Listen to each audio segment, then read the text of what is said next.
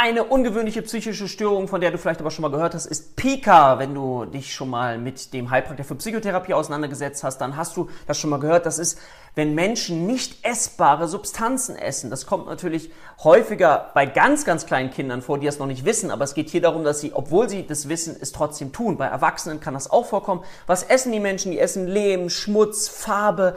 All die Dinge, die eigentlich nicht essbar sind, werden gegessen. Das kann natürlich mit erheblichen Medizin medizinischen Problemen einhergehen.